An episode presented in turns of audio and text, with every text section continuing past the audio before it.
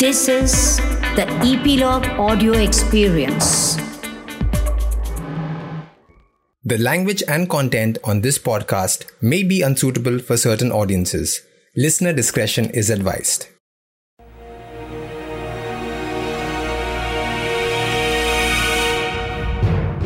Welcome back to History Chatter. This is your friend Anirban. Today I offer you a special episode. The Durga Pujas have practically started.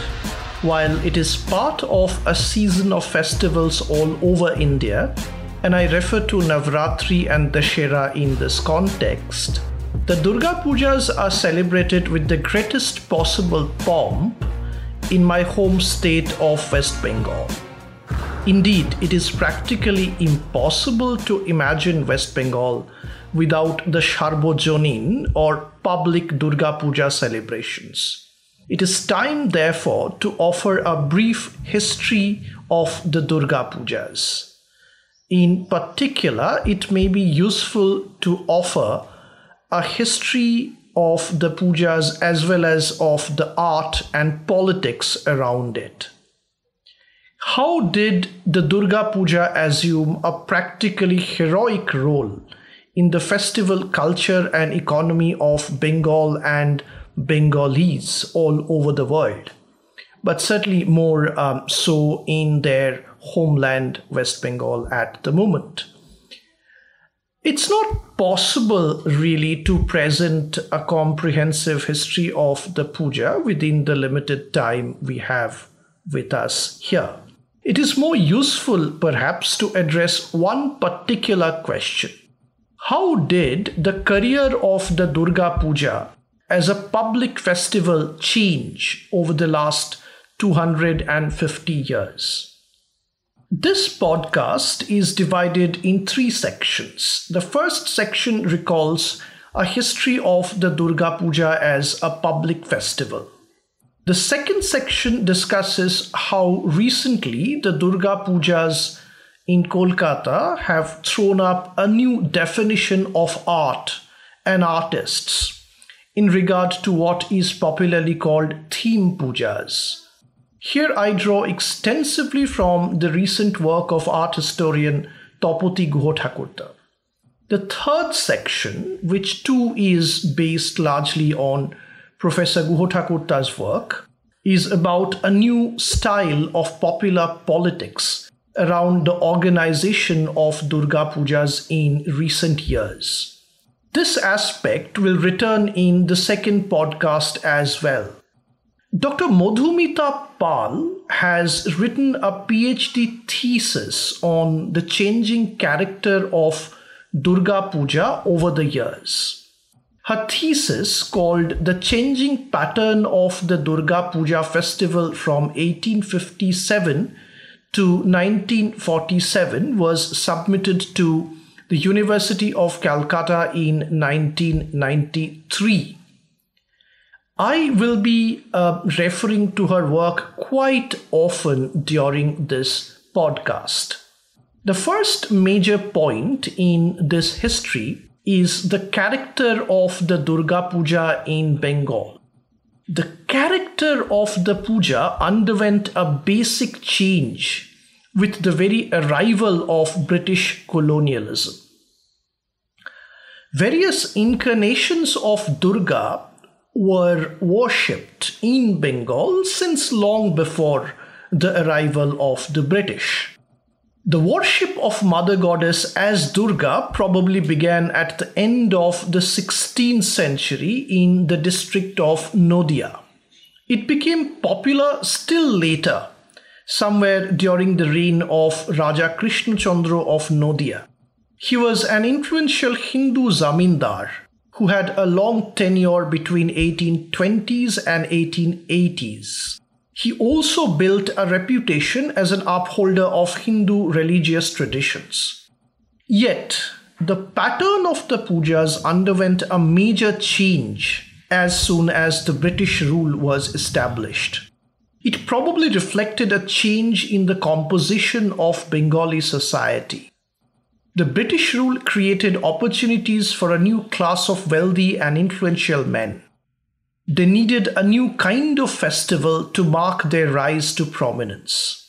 Until then, the puja was held privately as a family celebrations by hereditary landlords. Since 1757, on the other hand, this new class of wealthy men who owed their rise to the British Company was keen to display their wealth. They resolved to splurge their new money after the Durga Puja. They called their British patrons home and organized elaborate pageantries, including dancing women and several other non religious accessories. Durga Pujas to that extent offered a platform to the dominant powers in society to showcase their command and authority in a visible manner. Even as Durga Puja increasingly became popular with all sections of the Bengali people, the changing character of its public appearance dutifully reflected the changing power equations in society and politics. Later, with the rise of nationalist mobilization in Bengal in the late 19th century, quite a few nationalist intellectuals reinterpreted the significance of the festival. Durga was now to become part of the cult of the Bharat Mata, and that cult was ostensibly built up in resistance to the British colonial rule. Yet, the Durga Puja had not become a literally public or Sharbojonin or open to all celebration until after the First World War.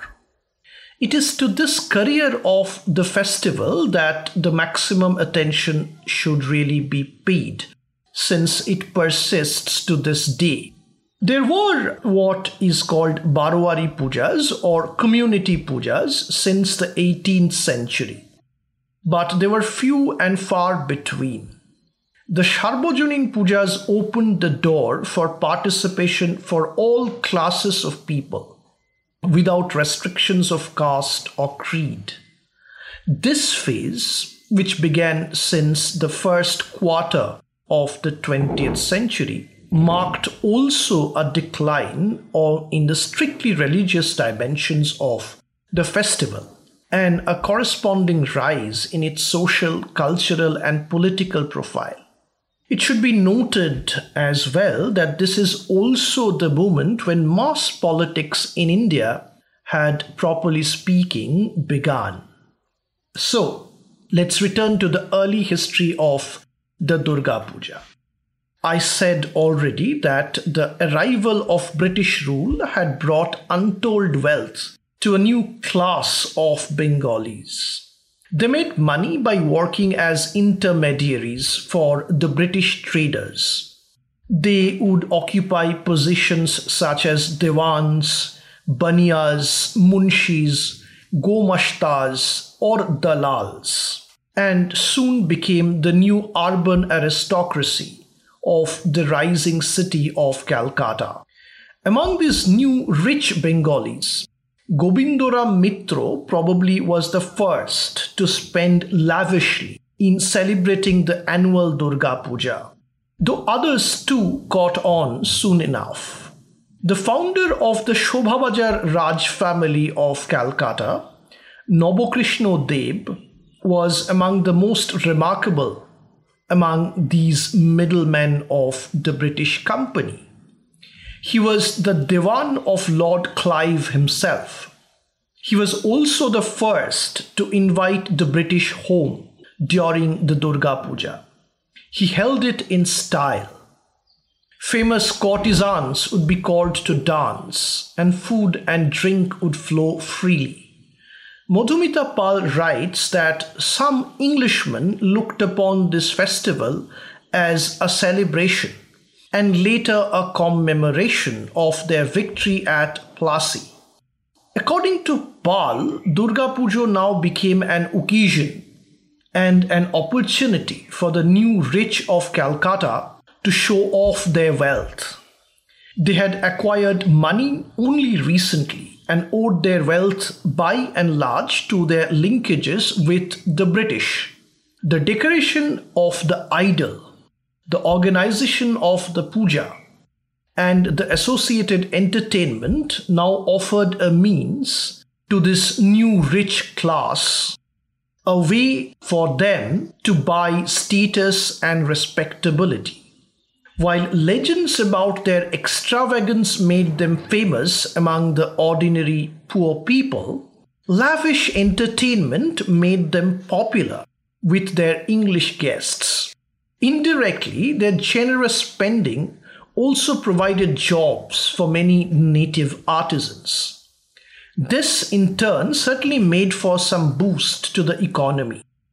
Over time, this new rich changed their character and by the early 19th century, they increasingly withdrew from commerce and invested in land holding. This shift in their approach was a response to unfair trade practices by the new English administration. Be that as it may, this revision in their investment decisions had distinct effects on the approach of this class to their choice for socialization and entertainment.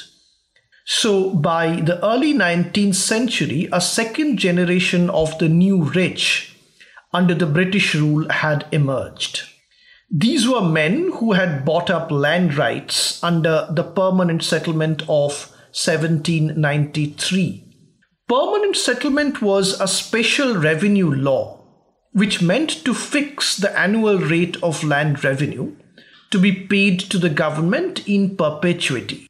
It was an attempt to insulate the government from the rise or fall in production of agricultural prices and crops. Even if production rose or fell in a given year, the law made sure that the total due as revenue for a tenure holder to the government remained the same. The new revenue regime had made some among the new rich of Calcutta exceedingly wealthy. This landed elite now lavished their wealth on organizing extravagant Durga pujas. One of the major features of the famous pujas in Calcutta during these times would be the public feasts. Food prices were relatively low, and feeding the poor was at the same time the dominant mode of philanthropy. It was approved by religion as a legitimate means through which to collect merit as well. Moreover, the wealthy would organize live entertainment, such as performance by English band or dance recital by courtesans. Access to such exclusive sessions would be distributed among a select few such by invitation only sessions in turn pushed up the popularity of these pujas by adding to them an air of selectivity. These pujas at the homes of the new rich now put in place a trend of presenting exotic shows, as though for the duration of the pujas they would become a gallery or a museum.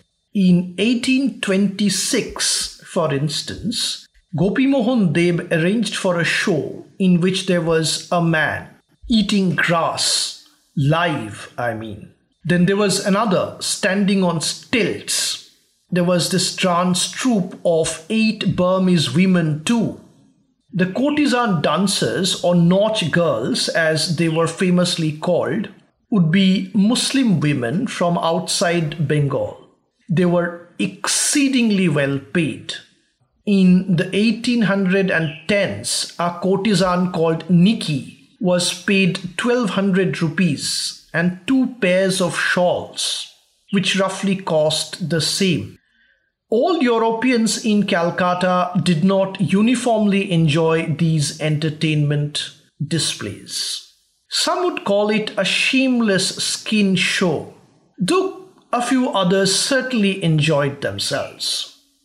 Madhumita Pal writes that these pujas did not appear to foreground religion, but only conspicuous consumption and wealth. The women of the house dutifully took care to observe all the rituals, but the men were devoted only to reckless entertainment. The marginalization of religiosity became a distinct feature, particularly after the introduction of Western education. Early organizers of pujas, such as Nobokrishna, continued to pay great attention to correct ritual observances. Yet, wits during the 19th century would make great fun of this excessive anglicization among Western educated Bengalis. The elite of Calcutta would be um, mercilessly mocked as hopelessly addicted to beef and alcohol and for forsaking their traditions for a westernized lifestyle. However, there would be no let up in their competition for ritual sacrifices, sacrifices of animals. A Shakto landlord would boast, for instance, that he had offered 108 buffaloes for sacrifice Ceremonial sacrifices involved not only buffaloes, but goats and a number of fruits too at times, such as sugarcane. The practice of animal sacrifice had survived until a few years ago, when ceremonial sacrifice of animals was by law discouraged. Since as early as 1832, it was noted that during the three days of worship, all business transactions throughout the country, that is Bengal, would be suspended. At the same time, the press, both Bengali and English, would often disapprove of what it believed was a wasteful expenditure. During the 1830s, moreover, there was a distinct reduction in the scale of Durga Puja celebrations in Calcutta.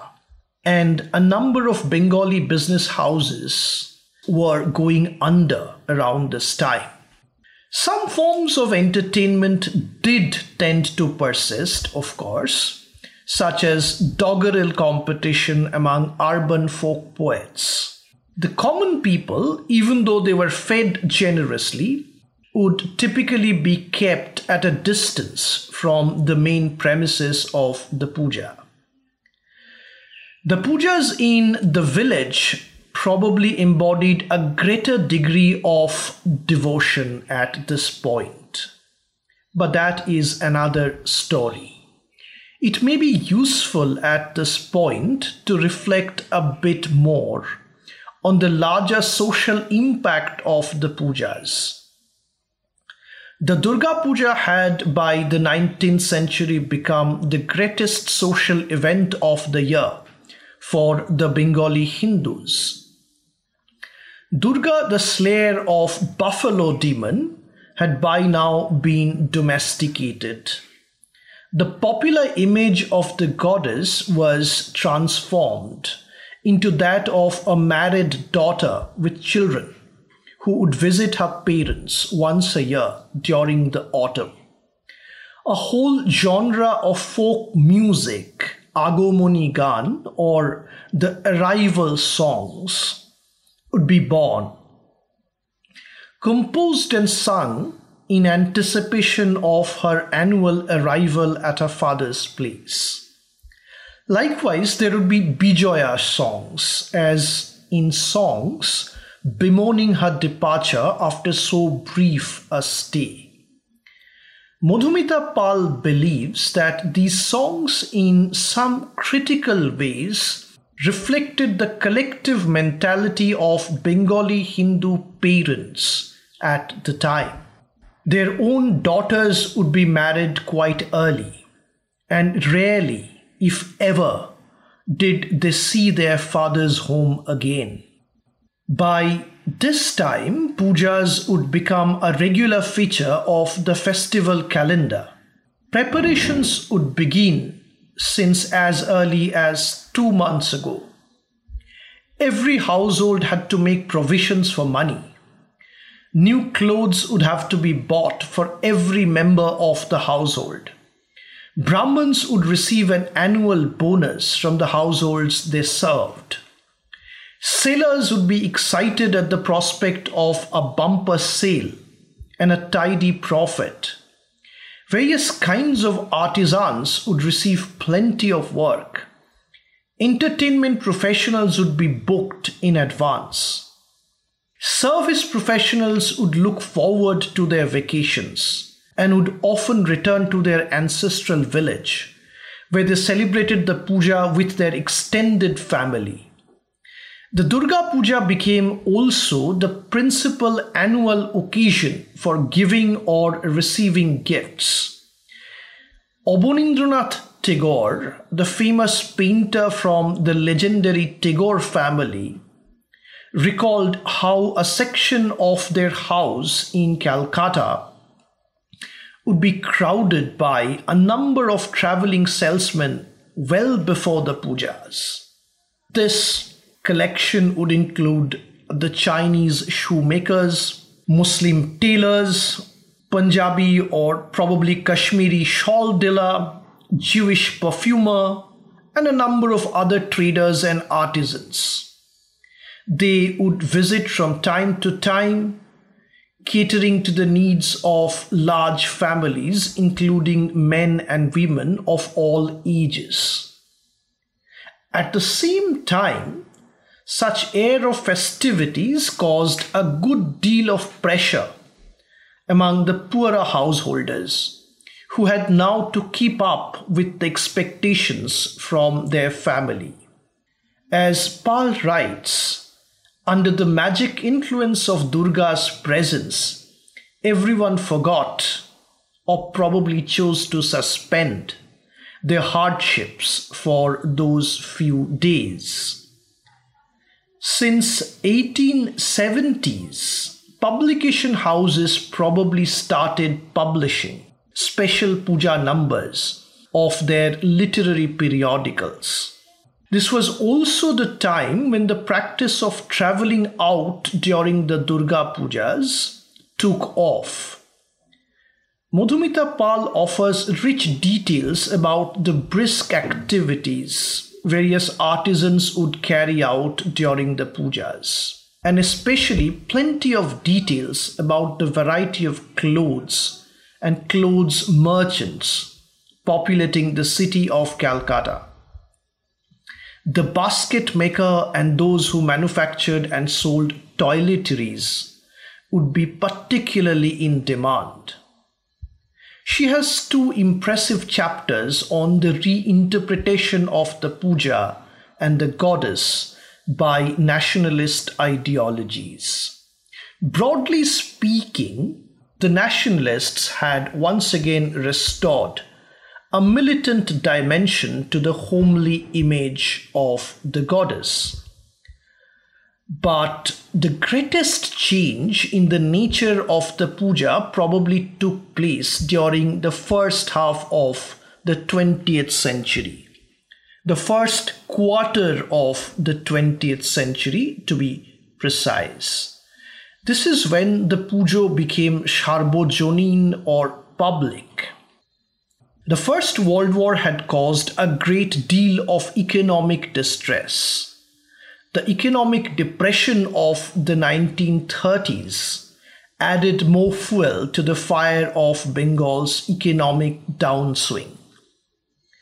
As the world as a whole suffered from the effects of this massive crisis, the prospects for Bengal's export, particularly jute, tea, and rice, underwent an irreversible crisis the number of private or family pujas had been declining since the early 20th century.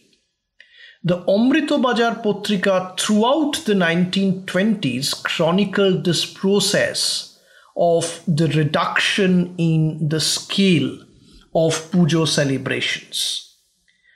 The Amritobajar Potrika believed it was on account of the growing impoverishment of the higher classes. The malaria epidemic and declining sanitation in rural areas was another probable cause. This phase practically wiped out the celebration of the puja in well to do rural households. Pal cites newspaper reports from the 1920s to the effect that a number of traditional private pujas in formerly wealthy households of Calcutta were first disappearing. At the same time, the Potrika observed in 1933 that, and I quote, the joint national festivals known in Bengali as Sarbojonin have of late become the marked feature of almost every part of the city. They provided a meeting ground for men and women of all castes and creeds. The Sarbojonin pujas made no distinction between the rich and the poor, the caste men or the Harijans. Unquote. Atindranath Basu of Shimulia Byam Samiti probably started the first Sarbojonin Durga Puja in Bengal. The communal riots of 1925 had encouraged him to stage an event that promoted harmony between communities. He was probably also the first to start pandal decorations. He had put together a show with dolls and posters, which alluded to various contemporary social and political events. He organized an impressive exhibition of physical fitness by the local young men on the day of Oshtami. He had been looking to present an ideal of strength and communal harmony before the youth of Bengal at the time. By the 1930s, this puja had acquired such a great deal of name and fame that crowds from long distance would come to see it. Journalists wrote lyrically about crowds coming in, without much of a promotion or publicity on the part of the organizers. It was the first time that Bengali women came out of Parda in large numbers and offered flowers to the goddesses in full view of the public. The Sarbojonin had clearly introduced a great deal of democracy to the organization of the pujas. Earlier, the puja would not be strictly exclusive, but there did exist caste and caste dividing lines. Since technically private households organized these pujas, the Sarbojonin by definition would be organized collectively. Gandhian leader Prafullo Chandra Sen, who would later become a chief minister of West Bengal, recalled that until 1923, Durga Pujas in Arambagh in Hooghly, from where uh, Sen came, did not allow Dalits to participate. He recalled that the Congress had organized a Durga Puja that year, which was thrown open to everyone, irrespective of caste. The Sarbojonin Puja of Bagbajar, which was started in 1925, was probably the most popular Sarbojonin Puja during the 30s. The proposal to start an open to all Durga Puja so scandalized the Orthodox Brahmins of North Calcutta that they had boycotted the priest who officiated it. The organizers of the puja published in 1929 an open invitation on the pages of Amritobajar Potrika. Everyone, irrespective of caste and creed, was invited to visit their premises. The organizers would also arrange for an industrial fair in which indigenous enterprises were showcased and their sales facilitated. There would be stalls for a variety of goods and services clothes, pictures, instruments, earthen, wooden, metal, rubber, leather goods and toys, cigarettes, wooden boxes, suitcases, iron safes, crockeries, sports equipment, batteries, walking sticks, and so on.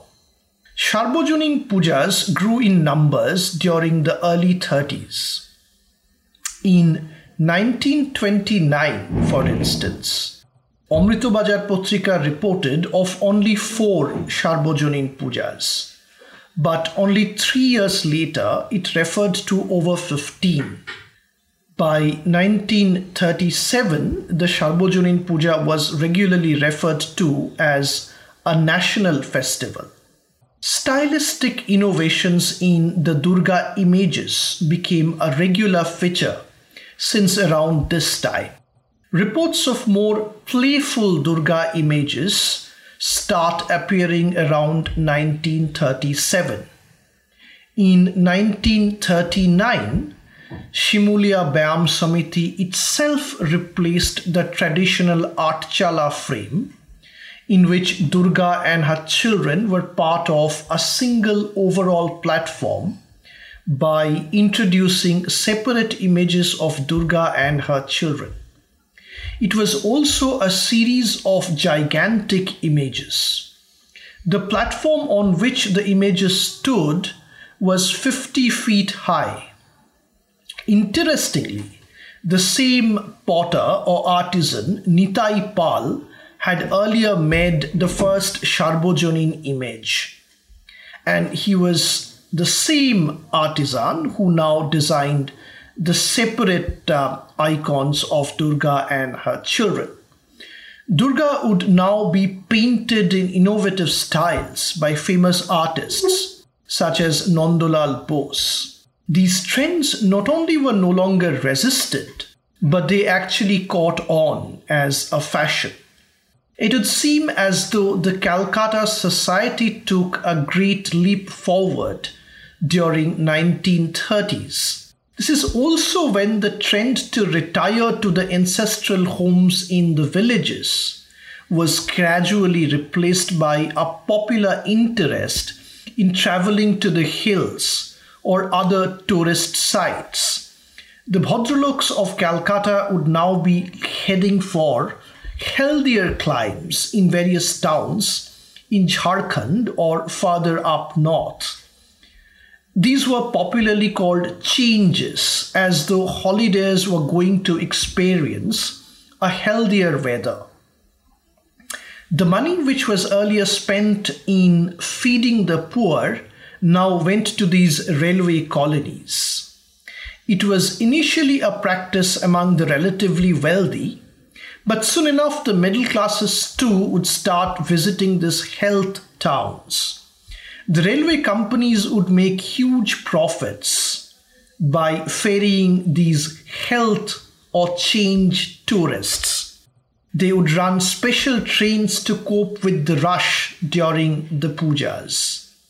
This was also when the pujas would be gradually commercialized. The word puja season would now be used regularly to refer to extensive shopping that took place around the festival. Puja shopping became so much of a regularity that by 1935, Amrito Bajar Potrika would be writing about shops becoming impenetrable with milling crowds and normal traffic on the roads during this time moving very slowly. So, Durga Puja had by the 1930s acquired the Sharbojanin or public character that continues to define it even today. Now it's time to move to the second section of this podcast when I talk about Durga Pujas in contemporary Calcutta or Kolkata as giving birth to a new understanding of art and artists. As Professor Guha writes, during the days and nights of the festival, the entire landscape of the city undergoes a magical transformation. The streets are taken over by myriad shapes and forms of pandals. These pandals are temporary pavilions that are erected to house the images of the goddess. Now, these pandals serve primarily as exhibition sites, taking on spectacular forms of architectural replicas, remakes of temples, forts, and palaces, theme parks, and craft villages. For some years now, a defining feature of such spectacles has been a license to copy, reassemble, or reinvent whatever monument or site catches the fancy of organizing authorities, producers, and publics, from the prehistoric cave sites of Bhimbetka in central India to distant African villages from temples of Orissa to Khajuraho to the Opera House of Paris, all of India and the world are laid open for free tours to the people of the city during the week of the festival. In keeping with these uh, changing mood of organizing and hosting the Durga Puja pandal, each icon competes with its rivals as an object for viewing and photography now becomes subject to a contest. The prizes and the awards take over. The ambience is increasingly that of public art installations. So, like art exhibitions, pujas these days are routinely opened or inaugurated by invited guests, designed by art school trained artists or set design professionals, often organized by professional event managers, and they are drawn into competitions or contests for a growing number of awards for excellence of production. And these awards are offered by media groups and commercial houses in the city. At the same time, there is a public or popular, and most importantly, an ephemeral dimension to this field of production that appears to function as a new art gallery for a while. For all its endeavors to innovate, experiment, and inculcate new artistic tastes, all Durga Puja pandals must take their place within an unenclosed and unbounded public domain and must struggle to find popular approval alongside connoisseurial attention. The locations are in the open streets and roadside parks. So, all pandal structures, however beautiful or elaborate, must also come down at the end of the festival week. Just as every Durga idol, however beautiful, must be ritually immersed at the end of the puja. Now, this new idea of public art is distinct from the traditional and more authoritative ideas of art and art making or art exhibition by this temporary, provisional, and transient life of its activities and of its special attraction. Let's move now to the third section of this podcast. This section deals with the increasing politicization of the Durga Puja over the last 10 or so years if the puja was taken over by corporate organizations, the award shows, and so forth, during the last 10 years, the state staked a claim to the pujas soon after the new ruling party, Trinamool Congress, came to power. Professor Guha Thakurta wrote about the use of the Durga pujas by political parties, mostly the ruling party, as an occasion through which they appeared to promote a distinct political style. She observed that the state has become more deeply involved with the organization of Durga Pujas. The festival became a major means through which political parties encouraged local political mobilization. A new set of state sponsored awards for the various pujas was introduced, and it soon enough became the most coveted award of all. The face of the local politician and that of the chief minister would begin to appear in banners advertising the Durga Pujas well in advance. The chief minister himself inaugurates hundreds of public Durga Pujas. She took personal interest in adding a special event to the festival calendar of the Bengalis around the Durga Puja. It was the day when a select number of Durga idols would be made to march past a central thoroughfare in Kolkata. The stretch is turned into a makeshift gallery with sitting arrangements by the side. An invitation to participate in this parade offers a special status to the organizers of a Durga Puja. Since this time, a central thoroughfare in the capital city virtually becomes a ramp where the idols are made to walk like fashion models.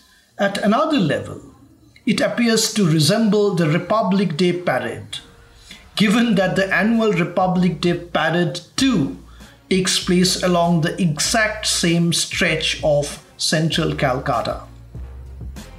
This very year, the state gave grants to a large number of Durga Pujas, probably to make up for the suspected reduction in their budget in the following uh, situation in the wake of the pandemic and widespread economic underperformance. It's not as though the state did not intervene in Durga Puja celebrations earlier, but since 2011, the intervention has grown much larger in scale and more immediate in character. Now, that is by and large the first episode of this special around the Durga Puja 2020. I spoke about the history, art, and politics of Durga Puja. Do tell us what you think about this episode. Do subscribe to our History Chatter podcast in Epilogue Media website, JioSaavn, Gaana, Hubhopper, and Apple Podcasts. Till then, this is your friend Anirban signing off and looking forward to the second Durga Puja special that will be released right away. Thank you very much.